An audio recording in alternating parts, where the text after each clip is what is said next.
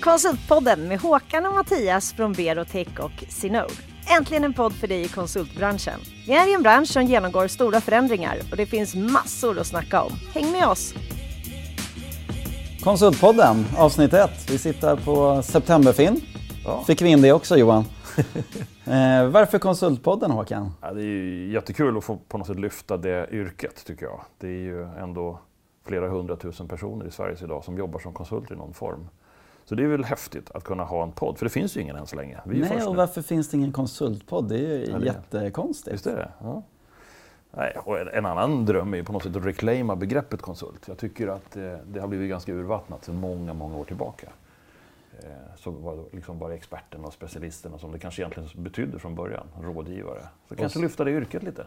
Ja, och så har det fått kanske lite negativ klang ofta i media, de som inte är i, i konsultbranschen. Ja, jag tänker på Karolinska sjukhuset, ja, vi har eh, konsulterna eh, som drar ner hela vårt yrke i, i branschen. Och oftast är det rubrikerna, då är det konsulter som kostar massor med pengar mm. men inte ger värde. Ja, precis. Och det, det, finns ju andra politiska strömningar som drar åt det hållet också. När man liksom, eh, det blir som pengasuget som driver konsultverksamheten. Men det, Ja, nej, det är, så det är jättekul att få ta, ta den här platsen ja. som det här yrket förtjänar. Och under tiden kanske vi får lära oss mycket av varandra och andra vi kommer träffa. Absolut. Vi har ju tänkt att, ta in massor med gäster ja. kommande avsnitt. Precis. Så det här blir ett första där vi pratar konsultbranschen. Precis. Ehm, men kan inte du berätta lite om, om, eh, hur kom du in i konsultbranschen? Oj, det är ju det är faktiskt förra århundradet nu då. Men det är ju då eh, med 2,7 medelbetyg från gymnasiet eh, så hade mina, mina förutsättningar var inte jättestora. Så att jag började ganska snabbt jobba på ett litet företag där jag blev konsult efterhand. Jag förstod inte det själv. Hamnade ute på spännande företag där jag fick lära mig yrket att vara konstruktör inom mekanik. Eh, men jag var en hyfsat stor snackpåse så det dröjde inte så jättelänge förrän jag började sälja projekt och sådär. Så right. Men jag har varit konsult sedan 93 det är ju galet länge. Det är jättelänge. Och, och det lärde mig väl någonting om att allt man gör är lite stress i det, att varje timme måste vara värd någonting.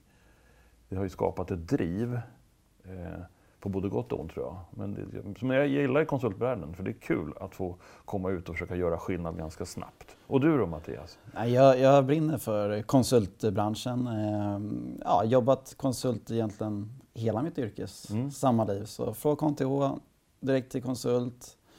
Jobbat olika konsultbolag, många olika uppdrag och, och sen nu eh, ja, där vi levererar egentligen verktyg för, för konsultbranschen. Men det, ja. Där jag också driver liksom vår blogg, Sveriges största blogg inom konsultbranschen, ja. vårt nyhetsbrev, sammanfattar vad som händer, gillar att prata framförallt med konsultledare, utmana mm. dem, Just vad som händer i branschen. Hur, hur, skapar vi ett bättre konsultklimat i, i Sverige och får våra konsulter och konsultbolag att ja. blomstra. Det är kul. Ja. Ja, jag har ju följt dig länge, det är ju roligt och nu ses vi på det här sättet också. min ambition där jag jobbar idag, det är ju någonstans att förändra branschen på något sätt och få människor att våga förstå att man faktiskt klarar sig rätt bra. För du gillar ju att göra saker lite annorlunda. Ja, jag har ju svårt att informa mig i klassiska strukturer. Jag har ju svårt att jag kanske inte gillar auktoriteter, ärligt talat. Jag kanske inte kan agera som chef eller jobba under någon chef. Jag vet inte om det ligger någonting i det. Så därför så har jag någon idé om något kollektivt. Ja. Kanske ni, annorlunda sätt att jobba. Ni låg ju lite framkant där när ni startade ert bolag. Ja, precis. Ja, det var häftigt. Det är snart 20 år sedan. Eh, nu är det ju jättemånga som gör det här. Ja. Och det är ju häftigt att det är fler som gör det. Så jag tycker det är bara en fördel. Men vi är ju då jättemånga som kör eget, ja. fast tillsammans. Så det är någon form av gigverksamhet. Alltså gigga är ju då att man jobbar som egenföretagare och frilansar helt enkelt. Då. Men ni får ändå den här sammanhållningen? ja, jag tycker nog vi får det. Eh, det får man ju kämpa med hela tiden. Ja. Eh, men det, det är jävligt roligt. Och det är kul att få göra det annorlunda. Det, det är lättare för mig att gå till ja. jobbet då. Och så har du gjort, eh, jag vet att du gjort annorlunda saker i privata också? Ja, jag är kanske orädd. Jag vet inte. Ja, men eh, alltifrån att eh, ge sig ut som skidlärare, det kanske inte var så svårt, men att starta ett storband ihop med några galna vänner. Jag ja. kunde egentligen inte spela musik. Det låter ju knasigt liksom. Men har man ganska bra nätverk med människor som tror, som tror på en så tror man på sig själv lite grann. Så det, det, är några grejer jag har hittat på.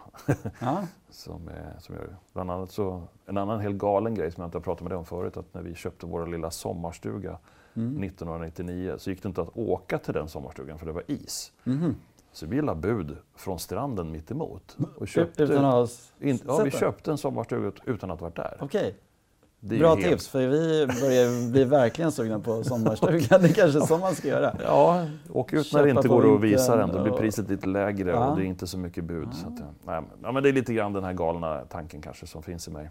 Att det, det finns mer möjligheter än Ja, men där är vi jag. nog eh, ganska lika. Ja, jag är väldigt precis. nyfiken också. Vad gör du annars då, förutom att leta sommarstugor?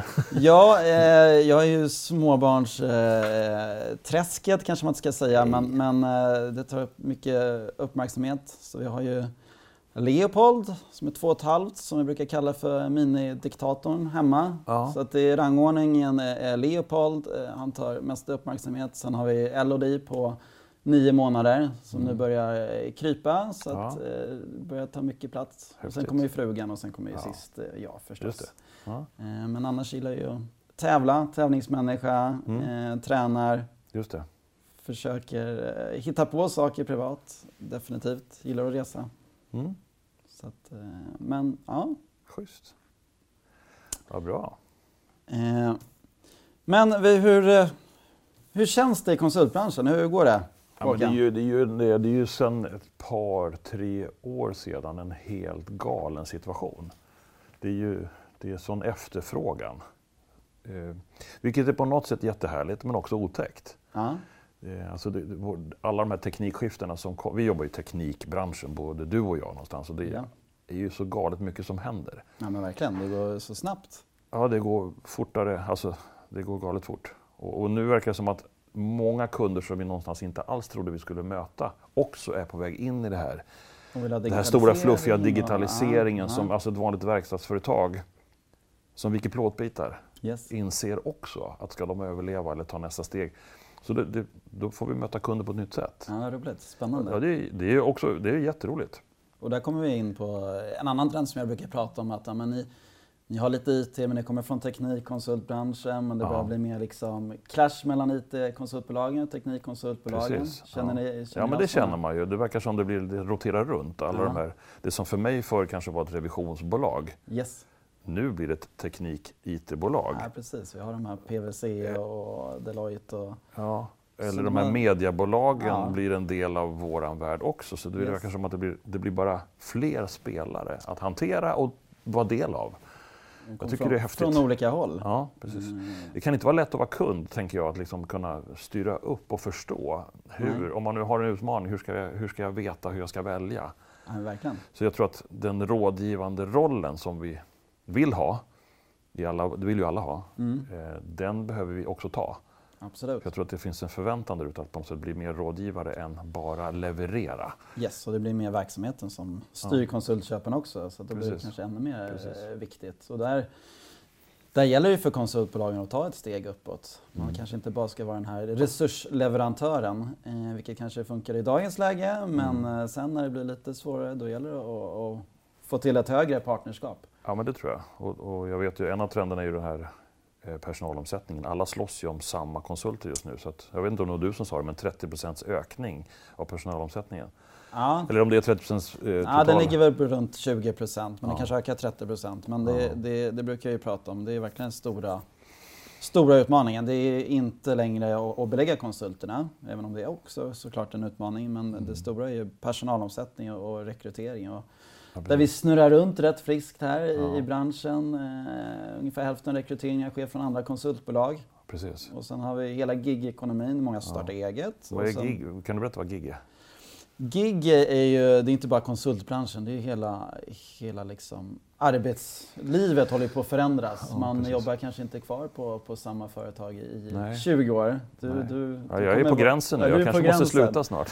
Men eh, min föräldrageneration, då var det ju, då ville man ju ha den där guldklockan. Absolut. Det, det tror jag inte den nya generationen Nej. eftersträvar. Utan man vill, man vill byta, man vill eh, se nya saker. Eh, och där konsultrollen passar ju utmärkt. Att man är på ett ställe i ett halvår, ett år, Mm. gör skillnad och sen hoppar man vidare. Så att. Ja, det är det som är gig egentligen, frilansare? Ja, som, frilansa, eh, bestämma själv och, och, och, och byta, byta ofta. Jag kommer ju från musikbranschen. Och du har ju varit ja, jag har ju varit och giggat gig. också. Precis. På Stadshus till och med. Men vi ska väl ha ett eget program om just bara gig? Ja. Så att vi tar det djupare där och då. tänker Jag. Definitivt, det är verkligen en, en trend som, som förändrar hela konsultbranschen. Precis. Men en annan trend jag känner är ju den här, eh, det börjar bli tydligare med polarisering. De här stora konsultbolagen vill ju bli större, Mm. Ja. av många fantastiska skäl förstås. Eh, Och det har ju sina utmaningar och möjligheter. Men det känns som att den, det finns en plats för nisch och expertbolag, känner jag lite grann nu. Ja, Om man orkar hålla i det. Och inte Definitivt. faller föga för att bli uppköpta. För ständigt, jag vet att du brukar berätta om det, att det har aldrig skett så många uppköp som det är idag. Nej, men det är ju, eh, de stora konsultbolagen är svårt att växa eh, organiskt, så det är ju mycket förvärv. Och, eh, vi vet ju i er bransch, vi har ju Mm. ÅF, de förvärvar eller bolag varenda vecka känns det som. Precis. Eh, och även IT-konsultbranschen. Mm. Men det går ju mer och mer mot att bolagen blir mer och mer specialiserade Ja, och kanske inte blir så, så stora heller. nej. Eh, Så att eh, tillväxten sker ju mycket ibland. Egenkonsulter och mindre specialistbolag. Mm. Kommer man till viss storlek så blir man uppköpt Ja, och så går det vidare. Ja, men det är spännande. Jag, både du och jag var ju tillsammans med några andra på det här Sales Conference förra veckan. Just det. Och det är lite spännande hur de berättar där om att man inte behöver äga alla resurser. Nej. Eh, för att göra ett projekt eller en satsning så, Yes. så hyr man in, man lånar av varandra, man nätverkar alltifrån lokaler till kompetens. Ja. Så jag tror det finns en trend i det. Det kan ju Ja. vara en del av gig, men att, att, att faktiskt man behöver inte ha kontroll över allt. Nej men absolut. Det är ju både från konsultköparna och från eh, säljarna. Det är ju så mycket samarbeten som gäller nu Ja. i konsultbranschen. Det, det, det går inte att göra allting själv. Nej. Utan man gör sin speciella sak och sen så är det Mm. partnersamarbeten som gäller. Och som, som vi tror, det, det, konsultköparna de, de har inte så många medarbetare längre utan man, man gör sitt projekt och tar man ihop de Ja, bästa. precis. Och då Ja, plockar precis. man från olika, eh, olika konsultbolag. Ja. Eh, specialister där. Man vill ha Vad tror bästa. du, det, kommer det få några utmaningar av våra klassiska kunder då? Alltså som kanske vill köpa på det gamla sättet. Märker du det när du är ute och, och snackar med ledningsgrupper? Kan du tänka att det behövs det ny kunskap eller nya processer för att kunna hitta de här talangerna var de än må finnas? Liksom, Ja, här- men hitta talangen är alltid svårt. Det poppar Ja. upp massor med. Det är därför mäklarna har kommit stort också. Ja, och just tagit en, en stor position. Mm. Eh, sen tror jag många konsultbolag måste ju... Eh, hela konsultbranschen måste ju tänka också att vi, vi ska inte bara sälja det här du var inne på först, timmar. det är precis. så mycket timstyrt. Utan vi ska ju sälja värde. Eh, upp i, i värdekedjan. Det, timmar går, blir bara prispressat till slut. så precis. att, kan vi paketera tjänster, kan vi sälja värden, Mm. Eh, kan vi ta betalt på andra sätt? Tycker jag är jätteintressant. Svårt men eh, Ja. det, det är något vi, vi borde gå på. Nu låter jag som mina gamla föräldrar. Det där har vi pratat om i hundra år. Liksom. Frågan om det går. Det kommer aldrig hända. Kanske. Nej, det måste ju hända. Eh, Det, det borde hända. Men det mesta blir ju commodity. Alltså det, Ja. det är väl det som, det gäller att lyfta sig hela tiden. Precis, annars så inte bara extra. de här leverantörerna av resurser. Och vi, har, vi har ju massor med konsulttjänster som kommer försvinna inom några år. Vad commodity är? Ja, men det är ju när det blir liksom allmänt gods. När inte, när, ungefär som att köpa skruv och mutter Mm, på hylla. Alltså hyllvaror. precis. Det, Råvaror som bara Ja, pris. som bara finns där, som tas för givet. Yes. Jag, menar, jag kan tänka mig att resebyråbranschen för massa år sedan levererade upplevelser. Mm. Nu ibland säljer de flygstolar. Ja. Och du kan jämföra en flygstol mot en annan. Det är en commodity-värld, Precis. tänker vi då. Precis. Ehm, Men du, det här med eh, slagsmålet eller fighten om att hitta talangerna och det där med syfte. Ja. Du har ju någon eh, trappa, du har gjort någon Maslows-trappa fast Jag har, ju, eh, jag, jag har ju applicerat Maslows berömda behovspyramid på konsultbolag. Och, eh, och när jag är ute och träffar ledningsgrupper, och vi har ju pratat om det här mycket också. Ja. Nej, men det är, för konsultbolagen, det gäller ju att, att ta sig upp och, och skapa den här kulturen, värderingar och, och verkligen komma ner till kärnan. Varför finns vi som konsultbolag? Ja. Det räcker inte längre med att, att tjäna pengar. Utan Nej. vi, vi ska ju skapa någonting tillsammans. Mm. Eh, vi ska förändra en bransch, eller Just vi det. ska ge tillbaka till samhället. Ja. Och framförallt och, och kanske att vi utvecklas som individer. Och det, det vet jag att du brinner väldigt mycket för. Absolut, jo, men det, är, det är därför man jobbar med det här egentligen. Men, men jag tror, ja, det är kul att ni, du på din kant, missionerar om det här också. Ja men verkligen. För det tror jag är helt eh, avgörande. För när allt annat blir lika eh, så är det någonstans syftet eller Precis. den grundläggande anledningen som blir avgörande. Eh, när pengarna ändå är på plats, man tjänar tillräckligt, man får välja uppdrag eller arbetsuppgifter hyfsat. Man känner att man är inte bara hugger sten utan man är med och bygger ett palats. Det är det den här känslan är viktigt att få fram då. Absolut, och det är nog därför gig economy kommer så starkt också. Att man, vill, man har nått den här liksom, tillräckligt ja. hög lön. Nu vill man liksom framförallt äga sin, sin tid. Det är ja, det precis. som är det viktiga och, och känna att man utvecklas. Att... Jag tror det är den största statusmarkören vi har nu, det är ja. att kunna äga sin tid. Verkligen.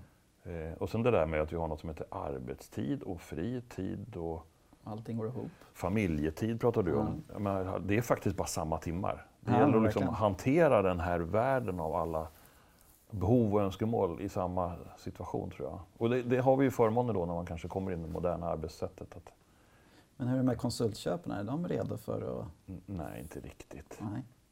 Eh, ibland tycker jag konsultköp... Det beror på vilken köpare vi pratar om. Men vi har ju olika roller på våra kundföretag. Det är, ju, det är klart att eh, konsultköpen och tjänsteupphandlingen är en ganska stor kostnad mm. för våra kunder. Ja, Oerhört stor kostnad. Och den tenderar att bli högre eftersom mm. det blir mer och mer specialister som hyrs in och bemanning också. Och, och, kunderna blir mer och mer anorektiska så det är klart att det är en väldigt stor del av deras intjäning. Absolut. Och då blir ju prispressen viktig och då vill ja. man slå ut varandra mot varandra och lova volymer. Och så har vi ramavtal. Och så har vi ramavtal. Vi är ju eh, tacksamma för alla våra kunder förstås och vi försöker välja de som förstår hur vi tänker. Och vi har både ramavtal och ibland kanske vi känner att mm, vi tar det strategiskt. Mm. Och, för vi behöver vara där eller det är en viktig kund. Och så, alla kunder är viktiga. Men, men helst så vill man komma förbi ramavtal till att bli någon form av strategisk partner. Det är vår dröm. Absolut. Där, blir vi, där blir vi valda. Och du vill inte prata med en inköpare, du vill prata med... Ja, helst med behovstagaren, den som yes. faktiskt vill ha hjälpen. Så så det här personliga relationsnära är ju jätteviktigt. Verkligen. Och där, där, kan jag se den här trenden som konsult att, att bli... Nu är det inget fel att tillhöra en av de här härliga kolosserna med stora företagen. Men jag själv skulle ha svårt att på något sätt personifiera med, med det när jag förmodligen behöver ganska mycket luft och utrymme. Mm. Och, och, jag vill bli sedd och hörd för det jag kan. Mm. Mm. Att bli en av 10 000 Nej. är svårt för mig. Det Nej, finns det... säkert plats för alla, men där är inte jag. Jag tänker att det, Ja. Jag har nog liknande eh, tankar. Mm. Och det, det, ser vi ofta mycket. De, det finns en del stora bolag som går väldigt bra men det är, de är oftast uppdelade på mindre, ja. mindre enheter. Ja, det blir så. De här specialisterna. Ja, ja. specialister. Så att man kan vara specialistbolag i en större organisation. Ja. ja precis. Men du, jag tänkte på det här eh, med det här nya, alla teknikskiften och sådär. Mm. Eh, AI och mm. robotar. Och, ja. vad tror du kommer hända? Finns det ju upp, yrken som försvinner? Det, nej men det finns ju supermycket yrken som kommer att försvinna och det, där gäller det som konsultbolag och, och vad, vilka konsulttjänster mm. ska vi inte satsa på? Vilka kommer att bli automatiserade, kommer att tas mm. över AI? Mm. Eh, eller kommer att bli de här commodity som ja. är helt prispressade och ja. kanske där vi tävlar mot, mot ja, andra länder som inte har höga löner än så länge. Ja, precis. Mm. Så att, eh, jag tycker att konsultbolagen behöver vara mer eh, proaktiva. Ja. Eh, vad vill man? Kan man tacka nej till affärer? Ja, vad vill man om, eh, om fem år? Mm. Det var en klok herre här som sa att eh, konsultbolaget blir de uppdragen man har. Så det. det gäller att, att, välja och speciellt nu när det är högkonjunktur att mm. kunna välja bort och, och ta dem satsa kanske lite extra på säljet så att du har valmöjligheter mm. och ta de uppdragen som, eh, som, där du vill vara som om fem år. Tid, ja. Ja, ja, och inte bara kanske är kortsiktiga och belägga konsulterna Nej, till, till 100 procent. Ja, det, det, det, är en utmaning för alla. Så är det. Hur jobbar ni med proaktiviteten? Ja, vi försöker. Alltså, vi, har ju, vi, har ju vi har två kunder. Vi har, vi har ju slutkunderna då som vi och våra konkurrenter jobbar med och åt och på plats hos. Och sen har vi kunden konsultgruppen de är ju mm. alla i vår värld egna företagare som bestämmer allt om sina uppdrag. Och vi måste ju tillfredsställa dessa båda. Aha. Och vårt uppdrag är ju någonstans att se till att våra konsulter är relevanta även om fem år. Absolut. Så det finns ju konsulter hos oss som ibland känner en rädsla och osäkerhet. Hur blir det imorgon? Och då blir beläggningsgraden viktigare på kort sikt. Och vi måste coacha varandra till att våga. Utmana tacka nej eller utbilda sig eller tränas in i nästa steg. För vi pratar om det här hela tiden. Och, det... och de här konsulterna som eh, fastnar lite i, mm. sitt uppdrag. Man, man sitter, tycker det är roligt, men sitter ja. bekvämt och kanske suttit i samma Precis. uppdragsgivare i fem år. Hur, hur får man dem att, att byta? Och, ja, vi försöker ju hjälpa till genom att eh, de, de härliga konsulterna som gör så mycket nytta har blivit så respekterade på plats, att de jobbar i kortare sprintar. Aha. De kan gärna stanna kvar på samma kund. Absolut. Men att på något sätt bli ombeställda, få definiera om sitt uppdrag ja. och göra en om, nystart vid varje tillfälle. Eh, det tror jag är viktigt, så att man inte tar oss för givet. Mm. och att vi får skärpa till oss lite grann varje gång det blir en ny grej. Det tror jag är jätte, jätteviktigt. Annars är det lätt att man blir en del av kulturen och blir en del av bemanningen, blir en del ja. av det företaget. Ja. Då, då, jobbar vi med vår kultur, att vi ska ju på något sätt bygga någonting tillsammans hos oss. Eh, så det är en utmaning. Kultur är superviktigt. Mm. Jag tänkte på en annan sak mm. som vi inte har pratat om. Nej, men marknadsföring, där brukar jag också utmana bolagen att jag tycker att konsultbolagen är ganska dåliga kassa på marknadsföring faktiskt. Ja. Eh, det är en hel del bolag som jobbar med börja jobba med content och så vidare. Det tror jag väldigt mycket för att bli en specialist. Eh, som brukar utmana att ni har ju så sjukt duktiga människor på konsultbolagen ja, som är precis. bäst inom den här lilla nischen i Sverige. Men, ja, men de kanske inte ska beläggas till 100 procent. Ja, jag de vet, du har sagt det. Precis. Föreläsa ja, eller precis. utbilda. Där, där har ju vi vår affärsmodell kanske som inte gör det helt lätt. Nej, Men du, du har ju rätt, jag kan inte säga emot dig, att de här personerna är ju ikoner redan idag och borde få ta plats. Verkligen. blir role models för andra yngre också, att det här är en karriärväg. Det är de som kommer att attrahera ja, precis. nya rekryter. Det märker vi, om vi har svårt att hitta konsulter inom en viss smal nisch så beror det oftast på att det inte finns någon likadan där innan. Precis. Så den, om den där experten finns där och kan manifestera att det här är ett härligt ställe att vara på, då är det lättare för oss att hitta nummer två och tre. Jag vill bara tillbaka till det här med här, alla de här teknikskiftena som sker. Jag har funderat mm. en hel del på, på skolan. Tänk att sitta mm. på Skolverket nu om det är de som hanterar mm. vad vi ska utbilda i. Mm. Alltså, det är dina barn då. Ja. Fyraåringen som snart ska in i föris. Ja, två och ett halvt år till och med. Ja, om några år till då. Ja. Och sen ska de in i någon förskola och sen ska de efter att börja sex års ja. gå i skolan i 24 år och så ska de vara sjukt relevanta och attraktiva. Hur ska skolan kunna veta idag? Nej. Om teknikskiftena sker så fort hur ska de veta vad de ska plugga? Hur ska, vilka jävla läromedel? Alltså det där är, en spännande utmaning. Det är inget vi kan svara på i den här podden. Nej, jag kan ju bara... Nej, men jag fick köra skrivstil, gjorde det. När ja. Jag är lite ja, yngre än dig. Ja. Skriv skrivstil i, jag vet inte hur många år, lära mig skrivstil. Det är en kunskap som inte är så eftertraktad idag. Vi fick skriva maskin med sån där skiva över så man inte fick se tangenterna. Ja, men det, var det, det hjälpte inte ett skit ska jag säga. Har du inte lite nytta av det nu då? Nej, det är fortfarande pekfingret. Nej, bara tänker, det är rätt... Det är, ja, det är jättespännande. Nej, men det, vi måste ju gemensamt, det, det saknas ju ja, vad brukar de säga, 70 000 inom IT-branschen ja. och säkert lika mycket inom teknik, produktutveckling. Ja, eh, så att gemensamt, hur får vi in fler till till konsultbranschen men till de här branscherna. Det saknas ju enorma men, ja, men människor och kompetenser och det är därför vi ser den här kompetensbristen. Mm. Så där tror jag även vi företag måste ta, ta ett ansvar. Precis. Det kan ju ha med det där glastaket att göra, tänker jag. Vi har försökt skriva lite grann om att lönesituationen för en duktig konsult, ja. den stannar av ganska tidigt. Ja, men det, det är verkligen min, Så det finns liksom kanske inte ens ett take. intresse för många att ge sig in i den här världen och plugga jättemycket ja. med massa studielån och sen så fastnar man ganska tidigt. Ja, absolut. Det är, konsultbranschen är jättebra i början av karriären kan jag tycka. För ja. man, får, man bygger ett CV väldigt snabbt och får kunskap över olika branscher. Men det finns ju en liten här med priser tycker jag är intressant. Vi har eh, de juniora konsulterna som får relativt bra betalt på uppdragen men där de seniora definitivt får för lite betalt. Mm. Det är en väldigt liten skillnad egentligen ja, prismässigt. Precis, precis. Men betydligt större lönemässig skillnad ja, mellan en senior och junior.